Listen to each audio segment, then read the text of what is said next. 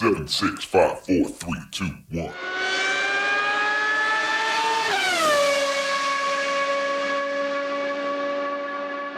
Herzlich willkommen zu Formel 1, dem Podcast mit Christian, einem spanischen Formel 1-Fan. Und mit Frank, einem deutschen Formel 1-Fan, heute nach dem großen Preis von Kanada. Wie hat es dir gefallen, Christian?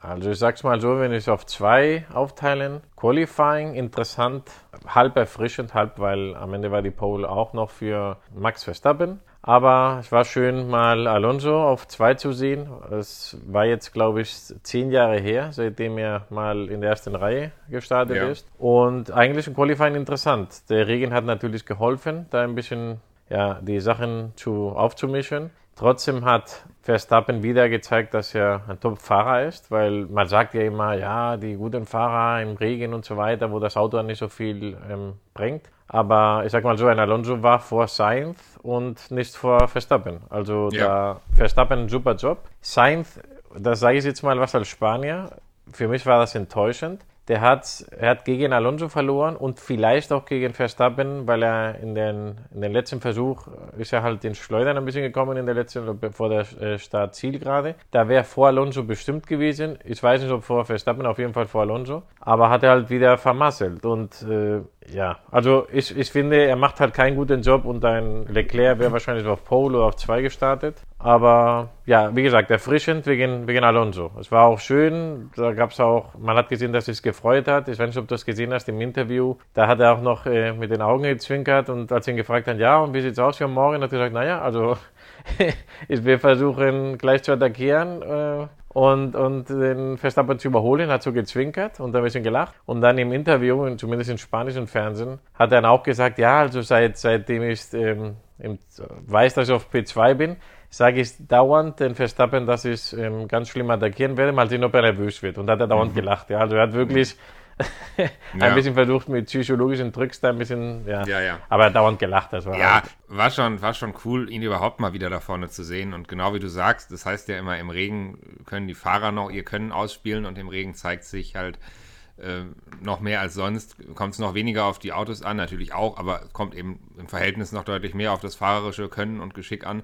Und Verstappen im Qualifying über sechs Zehntel schneller als, als Alonso in, im Q3. Ähm, das war schon stark. Ähm, Leclerc hat es gar nicht weiter versucht, weil der hatte eben so viele Motorteile zu tauschen, dass klar war, er würde von hinten starten und ja, damit das, das Rennen für ihn eigentlich schon gelaufen, bevor es so richtig begonnen hat. Und, und wir haben noch relativ viele Rennen vor uns. Also ich denke schon, wenn mal Ferrari-Fan ist oder Aktionär, das ist schon ein bisschen beunru- beunruhigend, dass sie jetzt schon am Teile tauschen sind. Ja. Äh, die haben noch sehr viel Rennen vor sich. Also es wird Ja, lang. jetzt so, so früh in der Saison schon eine Startplatzstrafe ist natürlich nicht gut, ne? Über die Zuverlässigkeitsprobleme und so hatten wir ja schon gesprochen. Kommen wir, kommen wir sicherlich gleich noch drauf. Mick Schumacher müssen wir noch ansprechen. Der hat es auch geschafft, hat sich auf P6 qualifiziert. Zwar immer noch hinter seinem Teamkollegen, der war Fünfter, aber trotzdem sechster Platz in der Startaufstellung, eine super Leistung. Ja, und Vettel hat ein bisschen Pech gehabt, denn Vettel und eigentlich sowieso die Aston Martin sahen recht gut aus an diesem Wochenende, jedenfalls besser als sonst. Und dann gab es einen ziemlich dummen Ingenieursfehler, will ich es mal nennen. Und äh, obwohl sie im, im dritten freien Training noch, noch äh, wirklich gut aussahen, lief im Qualifying plötzlich überhaupt nichts mehr. Und die Erklärung hinterher war, dass man sich schlicht und einfach bei den Reifendrücken vertan hatte. Also man ist mit zu viel Luftdruck im Reifen gefahren, weil man da Dinge falsch eingeschätzt hat, einfach grobe Fehleinschätzungen hatte. Und durch so einen blöden Fehler äh, konnte Sebastian Vettel dann am Ende wirklich nur von P17 starten, was also deutlich, deutlich hinter den Erwartungen war. Ja, da gebe ich dir recht. Es kann eigentlich nicht sein und so ein Fehler in der modernen Formel 1 mit der Technik und den Milliarden, die sie ausgeben und was weiß ich für neue Technologien dann bei so einem Quatsch, das ist da vermasseln. Aber jetzt als ja, nettes Wort zu Vettel, das war zumindest nicht sein Fehler, weißt du, weil Richtig. das ist halt immer so, wenn, wenn er Mist baut oder irgendein Fahrer Mist baut, ist es Ja. natürlich schlimm, aber das war jetzt ganz klar nicht sein Problem. Genau, und deshalb müssen wir es einfach erwähnen, weil ähm, 17. im Qualifying er ist dann mit den Startplatzstrafen und so am Ende von 16 gestartet. Und das sieht natürlich schlecht aus, wenn man nur auf diese Zahlen guckt, aber ja, wie du sagst, es war nicht sein Fehler und da wäre deutlich mehr drin gewesen. Und was hältst du von der Strategie von George Russell? Also er hat ja in den letzten Versuch, es wurde Ja. immer trockener, also es hat ja erstmal geregnet, dann wurde es immer trockener und das war als einzige, zumindest in den Top-Teams oder Mittel-Top-Teams, ähm, der es riskiert hat, mit Trockenreifen die letzten, den letzten Versuch zu machen, hat halt nicht funktioniert. Ich finde es klasse und beeindruckend, dass er es probiert hat. Denn ähm, er hätte ja auch sagen können, äh, okay, wir probieren einfach mal hier ganz konsistent vorne dabei zu sein, gehen auf Nummer sicher. Ähm, aber er ist eben in der Position, er fährt ganz klar nicht um die WM im Moment und hat so gesehen auch nicht wirklich was zu verlieren. Und eigentlich ist er in der Position, wo man genau solche Dinge mal probieren kann. Einfach mal alles anders machen als die anderen, einfach mal komplett auf eine andere Karte setzen. Und wenn es klappt, bist du am Ende wirklich der, der, der strahlende Sieger. Und ähm, klar, es hat nicht geklappt, äh, aber am Ende konnte er, konnte er von P8 starten. Und ähm, ja, ich denke, das, das war dann auch verschmerzbar auf so einer Strecke. Ähm, Hamilton von 4, klar, deutlich besser. Aber es ist ja nicht so, dass es da jetzt irgendwie darum ging, dass er rausfällt und, und als allerletzter startet oder so. Also ich denke, das Risiko da. Es war ja nur im, im Q3, es, im schlimmsten Fall wäre er von Platz 10 gestartet. Ich finde es klasse, dass er es probiert hat. Ich finde klasse, dass er sich das getraut hat. Äh, auch wenn es ja, viel zu früh war für Trockenreifen und die Einschätzung da wahrscheinlich doch ein bisschen zu optimistisch war. Also in spanischen Fernsehen fanden es ähnlich wie du, äh, mutig und äh, einer davon von den Sprechern meinte auch, das hätte auch sehr gut gehen können, wenn er vielleicht etwas langsamer den ersten Sektor gemacht hätte, wo es halt wohl feuchter war.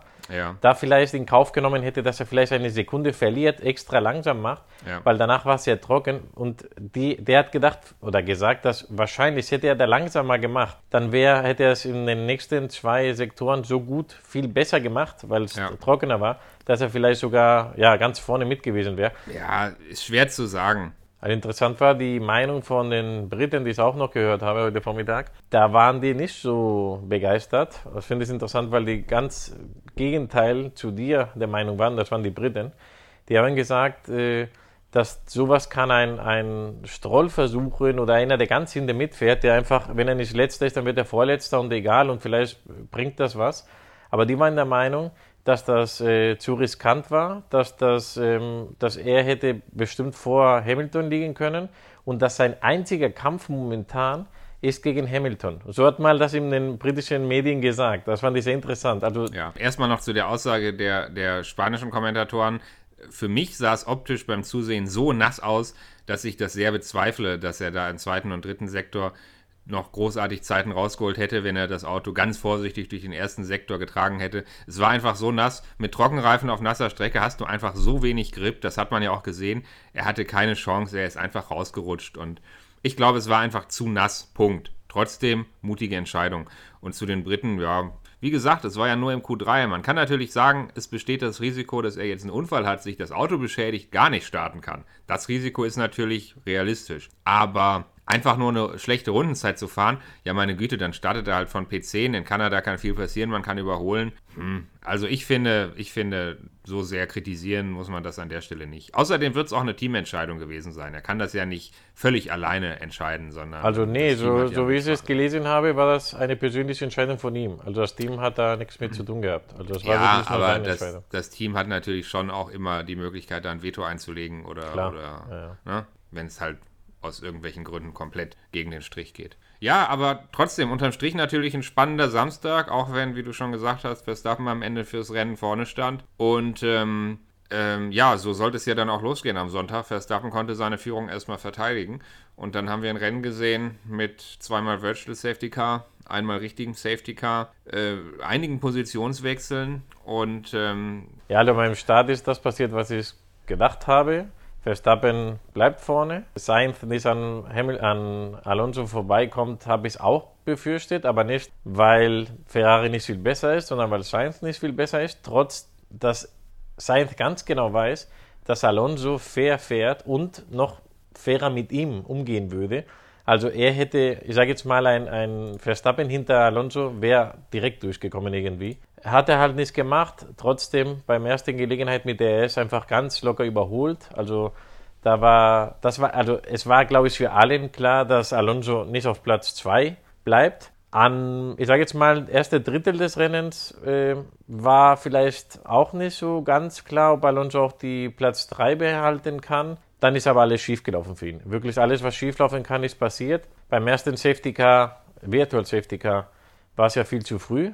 Da haben es ein paar versucht. Ähm, am Ende hat sich das sogar als gut rausgestellt, weil man, äh, man wusste ja damals, da zu diesem Zeitpunkt ja nicht, ob die einmal stoppen, zweimal Ja. stoppen. Ja, deswegen, Aber Verstappen hat es probiert und das hat mich gewundert, denn als das erste, wir können es ja klar ansprechen, was passiert ist, das erste Virtual Safety Car wurde ja ausgelöst, weil Sergio Perez ausgerollt ist und das ist ja schon eigentlich eine ziemlich interessante Sache. Wir haben so oft über Zuverlässigkeitsprobleme gesprochen, erst bei Red Bull, dann bei Ferrari. Und wenn es Perez trifft, dann kann es auch einen Max Verstappen treffen. Und hier war es eben so, relativ früh im Rennen, nach ein paar Runden, rollt Perez plötzlich aus, ich glaube mit Getriebeproblemen, äh, stellt sein Auto ab und wir haben eben das erste Virtual Safety Car. Und dass gerade Max Verstappen, der ja noch in Führung lag, so früh gestoppt hat, das hat mich doch gewundert. Also ich hätte gedacht, dass ein so früher Stop eher für Teams in Frage kommt, die wieder so ein bisschen pokern, ein bisschen was riskieren, ein bisschen mal unkonventionelle Dinge machen, aber dass gerade Verstappen da gestoppt hat. Hamilton hat auch gestoppt, aber Sainz, Alonso eben weitergefahren. Hat mich so früh schon gewundert. Also ich fand es ein bisschen früh für den ersten Stop. Ja, für mich da zwei Sachen. Als erstes, dass gerade das wieder bei Perez passiert und nicht bei, bei Verstappen ist halt blöd. Also auch für die WM und auch in diesem Rennen. Es wäre viel spannender gewesen, wenn es einen Verstappen getroffen hätte. Aber okay, so ist es halt irgendwie. Und ähm, dass der Verstappen reinkommt so früh als äh, Leader und so, zeigt wieder mal, wie klar, also meiner Meinung nach, wie klar Red Bull seine Strategie schon hatte vorher. Weil ich hatte das Gefühl, nicht nur wir Fans und der, die Reporter im Fernsehen, sondern die meisten Teams haben gedacht, naja, ob es jetzt ein Stopp ist, ob es jetzt zwei sind, wer weiß, mal gucken.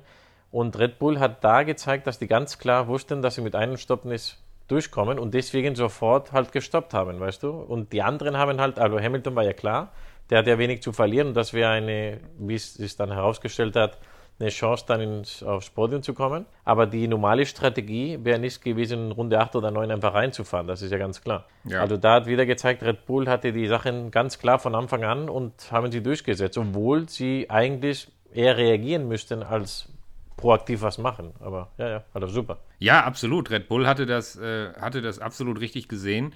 Und ähm, Verstappen lag ja dann am Ende auch wieder nah dran.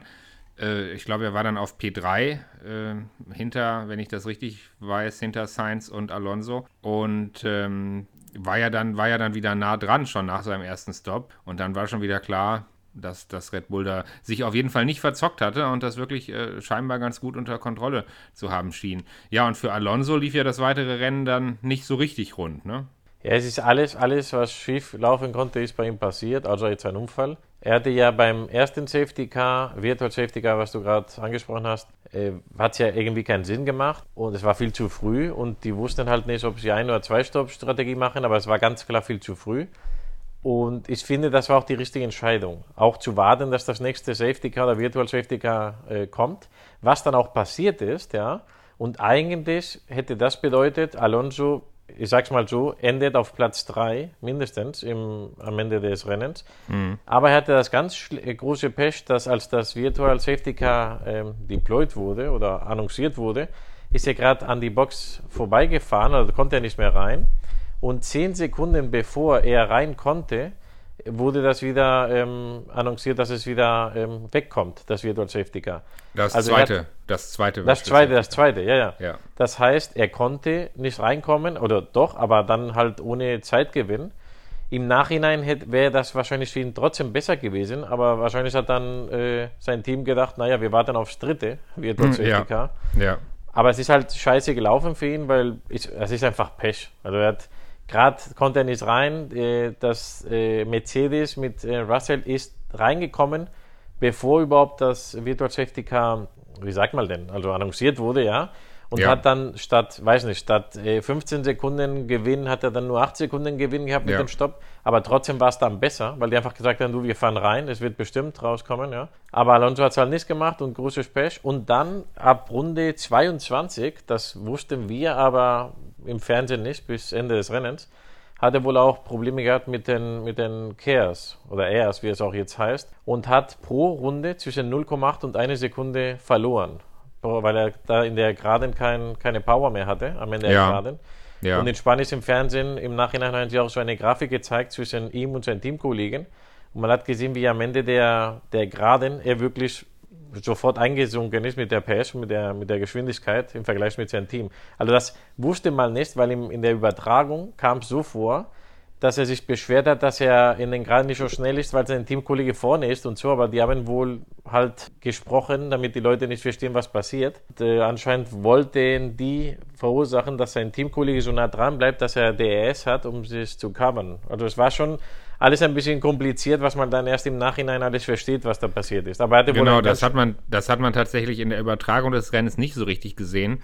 Aber das erklärt natürlich, warum Alonso dann im Rennen äh, tatsächlich auch so ein bisschen einfach Pace-Probleme hatte und äh, warum es ihm so schwer fiel, da so richtig mitzuhalten. ja, also im Nachhinein ein schlimm, also schlimmes Rennen. Das ist ein typisches Rennen von Alonso, was, was halt ja in den Punkten kommt, aber nicht mehr. Aber da war Potenzial, wie man sieht, dass ein Hamilton auf Platz 3 gelandet ist. Hamilton war hinter Alonso und Hamilton, hat auch kein super Rennen oder auch kein, er, ist halt gut gefahren, aber auch nicht mehr. Alonso ohne Motorprobleme und mit ein bisschen Glück mit den einen der Virtual Safety Cars. Vielleicht wäre es doch auf Platz 3 gewesen, weißt du? Also im Nachhinein, ja, wie immer. Aber wäre es jetzt nicht so sch schlimm gelaufen, das wäre schon mal was Schönes gewesen für ihn. Und, was ich vergessen habe, er wurde ja nochmal bestraft am Ende. Also, Ganz genau. Er wurde bestraft, weil er ähm, ein wenig zickzack gefahren ist und auf der Geraden zu oft äh, Richtungswechsel gemacht hat, zu oft hin und her gewackelt ist mit dem Auto, die Seite ge geändert hat und damit seinen Gegner behindert hat. Ja, wie du es vorstellen kannst, hat man das in Spanien ganz akribisch analysiert Mhm. und direkt verglichen mit 20 Mal Verstappen letztes Jahr. Ja. Ja, ja. Ja, aber du, ist halt so, ich glaube, Alonso ist das scheißegal, weißt du, er hätte einen dritten Platz, hätte ihn gefreut, ob er jetzt siebter oder neunter wird, ist ihm scheißegal. Gut, für die Punkte ist es natürlich schon relevant. Man muss sagen, immerhin beide Alpinen in den Punkten. Vor noch gar nicht allzu langer Zeit hätte man sich da vielleicht auch erstmal drüber gefreut und gesagt, zumindest so das Mindestmaß des Wochenendes erreicht mit zwei Autos in den Punkten. Ähm, bei Alonso glaube ich auch, siebter oder neunter, das, deswegen schläft er jetzt nicht schlecht oder, oder hat äh, negative Gedanken. Aber ich muss sagen, auch du als Alonso-Fan, ist jetzt blöd, wenn ich das jetzt nicht so genau belegen kann mit vergangenen Rennen. Aber Alonso hat ja schon öfter auch so Fahrmanöver gehabt. Gerade diese häufigen Richtungswechsel, das mehrmals Seite wechseln auf einer langen Geraden, wo man denkt, ja, zumindest grenzwertig. Also er lässt sich nicht gerade gut überholen, er lässt sich nicht leicht überholen und manchmal ist er auch so ein bisschen an der Grenze unterwegs. Insofern äh, würde ich sagen, ist hier die Strafe, die 5-Sekunden-Strafe, vielleicht diskutabel, aber auf jeden Fall auch nicht so ganz ungerechtfertigt. Ja, das Thema ist halt, hat er es gemacht beim Bremsen oder nicht? Wenn Ja. du es in der Gerade machst und beim Gas geben, ist es egal und mal darf es. Und das ist ja ganz normal, das machen viele, um den Windschatten zu brechen von den Leuten, die hinten Ja. fahren. Das ist ja ganz normal. Das Problem ist halt, anscheinend hat mal bewiesen, dass Bottas beim Bremsen war, als er noch sich hin und her bewegt hat. Ja? Mhm, Aber da haben auch die Spanier gesagt, wie gesagt, das bin ich nicht, sondern die Spanier, die Reporter. Die Ja, haben ja. gesagt, ja, der Bottas bremst auch immer, ja, zwei Kilometer vorher und bla bla bla. Du, Ja. Ich sag's mal so, ein Alonso wird es überhaupt nicht interessieren. Warum soll es mich interessieren? Weißt Ja, du? ja, Also, okay, Wenn es jetzt okay. um Platz drei oder vier gewesen wäre, das wäre bitter gewesen, so eine Strafe, aber das ist ihm bestimmt egal. Ja. ja, Hamilton hatte bei diesen Virtual Safety Cars natürlich ein bisschen mehr äh, Glück mit seinen Stops und letztendlich haben sie die Strategie auch gut getroffen. Klar, Alonso hätte natürlich auch beim ersten Safety Car stoppen können, ne? als, als Hamilton und Verstappen gekommen sind. Alpine hätte auch da schon stoppen können, aber man weiß es eben nicht.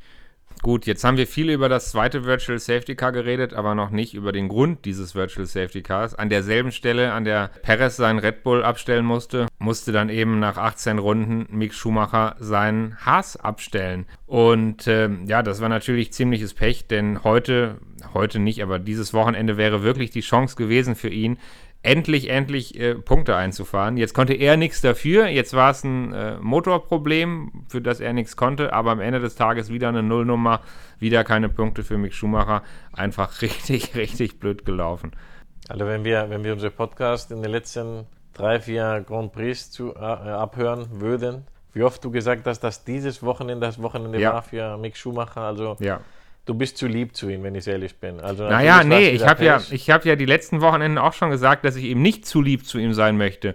Aber dieses Wochenende konnte er ja nur einfach mal nichts dafür bei einem Motorschaden. Ja, ist ja klar, ist ja klar. Also es, Ja. wie du gesagt hast mit Vettel, das war nicht sein Problem und wahrscheinlich war es am Ende des Tages sogar gut, dass es so gekommen ist, weil wer weiß, was er fabriziert hätte und dann wäre es doch sein Problem gewesen. Aber es, es, es, wer weiß, ob er noch das Ende schafft des Jahres, wenn er so weitermacht. Das ist egal, ob jetzt Ja. Günther Steiner weint oder nicht weint oder ob Ja. die Sky-Moderatoren da irgendwas schaffen beim, beim Diskutieren oder so. Aber da, Ja. wenn nichts kommt, am Ende ist es ein Business. Das ist ja kein Na irgendwie. klar. Am Ende ist es bis jetzt wirklich alles ein ziemlich blödes Jahr für ihn. So viel muss man sagen. Für wen das Rennen auch ziemlich unschön geendet ist, das war Yuki Tsunoda. Der hat wirklich eine Szene produziert, die fast schon so ein bisschen amüsant war. Oder nicht fast, sondern die war eigentlich amüsant. Yuki Tsunoda war in der Box, fährt mit frischen Reifen aus der Box raus und äh, schafft bereits die Kurve am Boxenausgang nicht überschätzt den Grip, überschätzt das Gripniveau.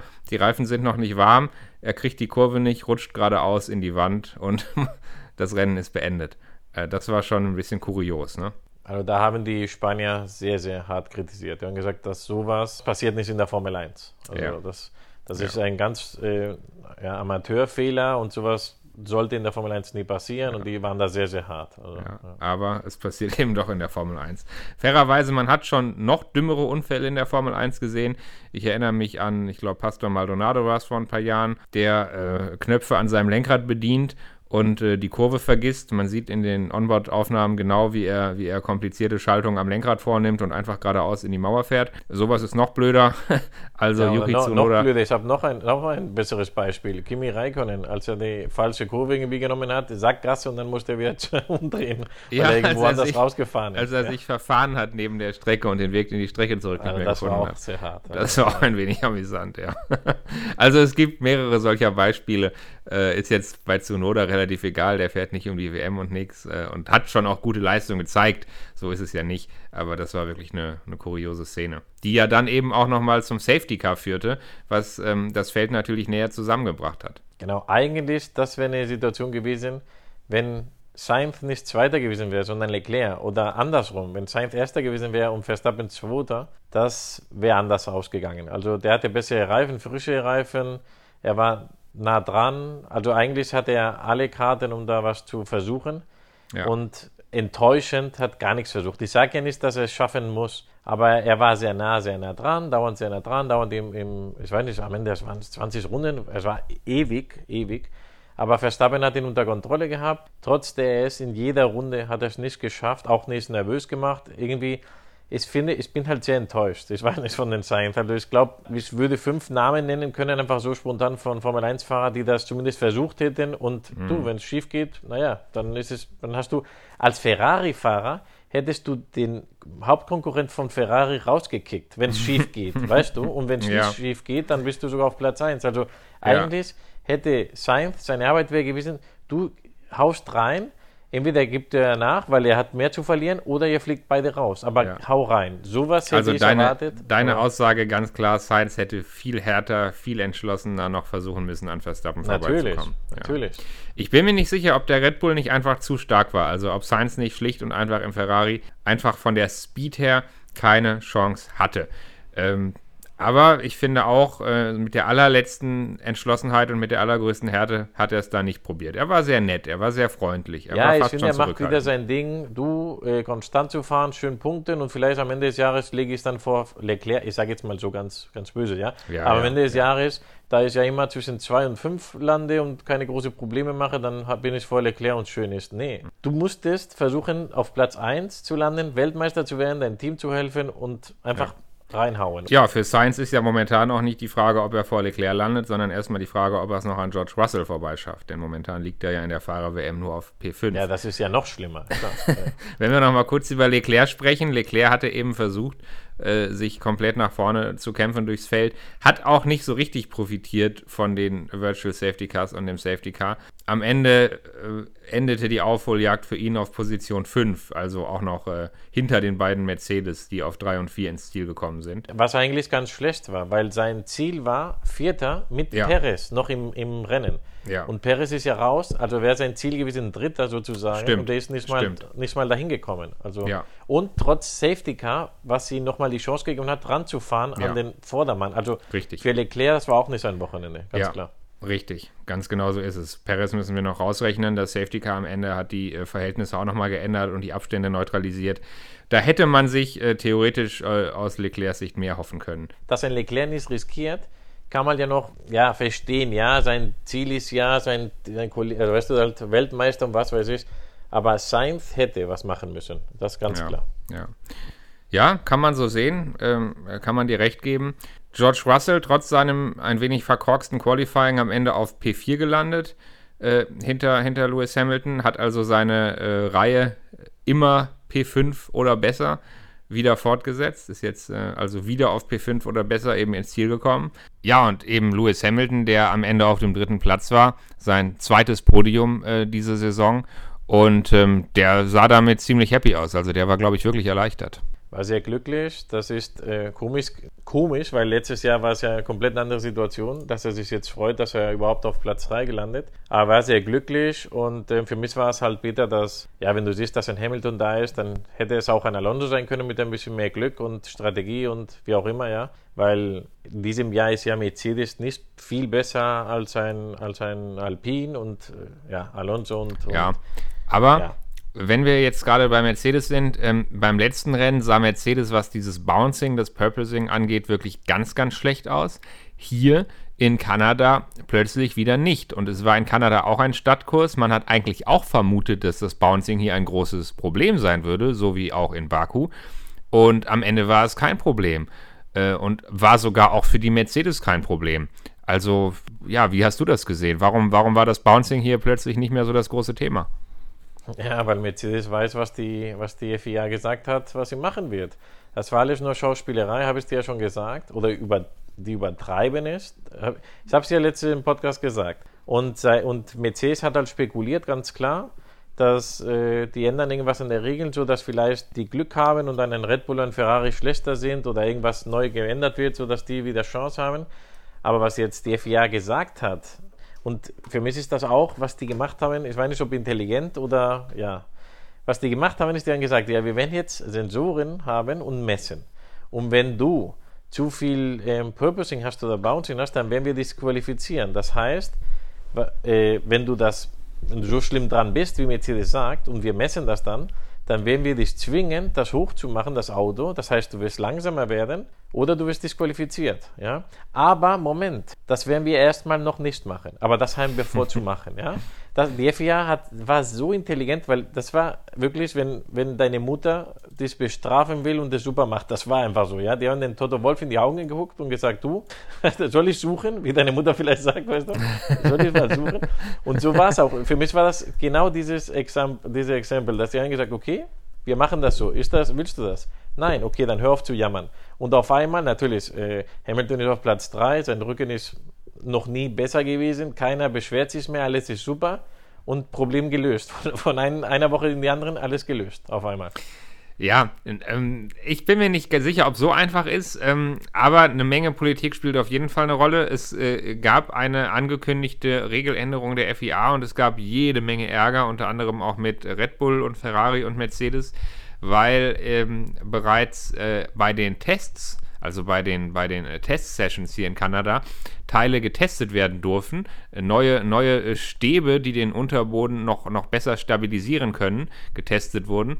Und die Regelankündigung oder die Änderung dieser, die, die Ankündigung dieser Änderung seitens der FIA kam so spontan, dass eigentlich keine Zeit sein konnte, diese Teile so schnell zu produzieren und zu testen. Mercedes war aber in der Lage dazu und konnte diese Teile plötzlich testen. Und da kann man also schon vermuten, dass es irgendwo ein Informationsleck gab oder dass irgendwo etwas nicht ganz mit rechten Dingen zuging. Was soll ich dir sagen? Toto Wolf. Das war ganz klar, was die versucht haben. Und momentan, also ich finde es fair, was die gemacht haben. Ich habe schon im letzten Podcast gesagt, du, wenn dein Auto zu schwer kontrollierbar ist, dann musst du es ändern. Das ist nicht das Problem von den anderen. Andere Autos schaffen ja. es auch so und ist das dein Problem. Also das Politikum ist natürlich riesengroß. Der Toto Wolf äh, würde dir jetzt vehement widersprechen und sagen, äh, du setzt die Sicherheit aller Fahrer aufs Spiel und es ist einfach eine Lüge, Nein. dass nur Mercedes das Problem hat. Alle haben diese Probleme und ähm, es geht um die Sicherheit. Es wird ein schwerer Unfall passieren, wenn wir nicht etwas ändern. Ja, und deswegen wird es gemessen und wenn diejenigen, die das zu viel haben, dann müssen halt äh, das ändern. Und Tja. wenn du dann CS betroffen bist, dann hast du Pech und auf einmal war es wieder gut, hast du gesehen. Also, nee, das ich mag ihn, ich mag ihn nicht einfach, keine Ahnung, seine Art. Natürlich, äh, ich sage jetzt mal, ein, ein, Helmut Marko ist jetzt auch nicht ein, was weiß ich, ein politisch korrekter Mensch, ja. Kann man auch viel diskutieren, aber ja, ja, Toto Wolf ist halt eine Klasse für sich, finde ich. Aber ja, das, das Traurige ist, wir werden abwarten müssen. Also all diese ganzen politischen Spielchen und so sind natürlich hochinteressant, aber ich sage es mal ein bisschen provokant, äh, wirklich erfahren, was passiert ist, werden wir wahrscheinlich erst bei der nächsten Drive to Survive Staffel, die dann irgendwann im Winter oder, oder nächstes Jahr kommen wird. Denn es ist ja diese ganzen Meetings, um die es jetzt geht, diese ganzen Meetings, aus denen Informationen rausgestochen werden, äh, wer hat mit wem gestritten, wer ist wie ausgerastet und hat wen angebrüllt wer ist wann sauer geworden. Das äh, ist ja alles schön von Netflix dokumentiert und da weiß man auch nicht so ganz, ähm, wie viele Emotionen am Ende nur für die Kamera äh, gefaked werden. Und äh, ja, wir freuen uns auf die nächste, auf die nächste Machen Netflix. Wir gleich Werbung. Eigentlich ja. sollte uns Netflix dann sponsoren. Oder? Ja, eigentlich schon. Nee, aber wie gesagt, also ich, ich könnte mir schon vorstellen, dass du mit deiner, ich will jetzt nicht sagen Verschwörungstheorie, aber mit deiner äh, Theorie zu Mercedes schon ein bisschen in, in die richtige Richtung tendierst. Ähm, trotzdem weiß ich nicht, ob das alles ist oder ob nicht bei diesem Bouncing, bei diesem Purposing noch andere Dinge eine Rolle spielen. Und ähm, so richtig konnte mir halt noch keiner erklären, warum das jetzt hier in, in Kanada plötzlich nicht mehr so das Thema war. Aber ja, vielleicht, vielleicht äh, tendierst du da mit deiner Theorie schon in die richtige Richtung, wer weiß. Ja, und ähm, zwei Wochen Pause haben wir jetzt. Ja, äh, genau. Wir können wieder durchatmen. Ähm, diesmal sind es wieder die, die eigentlich gewohnten zwei Wochen Pause bis zum nächsten WM-Lauf, der dann in Silverstone, äh, der große Preis von Großbritannien sein wird. Das Heimrennen vieler Teams, lustigerweise, auch Red Bull, obwohl es eine österreichische Firma ist, aber ist auch das Heimrennen zu, unter anderem von Red Bull. Genau, es ist auch ähm, der Sitz des Red Bull-Teams nicht weit. Und äh, Red Bull konnte natürlich jetzt den WM-Stand oder die WM-Führung etwas ausbauen, äh, liegen momentan mit 304 Punkten vorne in der Konstrukteurswertung zu 228 Punkten, die Ferrari hat. Und in der Fahrerwertung sieht es nicht viel anders aus. Max Verstappen führt mit 175 zu 129 Punkten von Sergio Perez. Trotz Ausfall und null Punkte. Ja, trotz Ausfall und null Punkten bei, bei diesem Rennen in Kanada. Ähm, Charles Leclerc knapp dahinter mit 126 Punkten auf Platz 3. Aber auch wenn wir jetzt neun WM-Läufe schon hatten und sich natürlich Tendenzen langsam zeigen und äh, Ferrari sich absolut Sorgen machen muss, ähm, wir haben noch nicht Halbzeit der Saison und wir haben noch viele Rennen vor uns. Und ähm, irgendwann wird das Pendel auch wieder an die andere Richtung umschlagen. Ähm, also ich würde sagen, hier ist die Spannung auf jeden Fall noch hoch und da ist diese Saison noch nichts gelaufen. Also man darf einen Charles Leclerc noch nicht abschreiben. Davon gehe ich aus, hoffe ich auch. Und ähm, ja, es kommt bestimmt noch ein Ausfall von einem Verstappen, muss ja passieren. Man hat ja bei Perez gesehen, also ja. irgendwann wird er auch mal Pech haben. Ja, klar. Es hätte, es hätte genauso gut, das ist ja das, was ich vorhin sagte, es hätte genauso gut ihn treffen können und dann hätte er 25 Punkte weniger auf der Uhr. Mal sehen, wie diese Punkteunterschiede in zwei Wochen aussehen nach dem großen Preis von Großbritannien. Wir werden uns dann wieder hören und ihn wieder zusammen analysieren. Und ich würde sagen, bis dahin. Mach's gut, Christian. Ich freue mich sehr. Bis in zwei Wochen. Ciao. Ciao.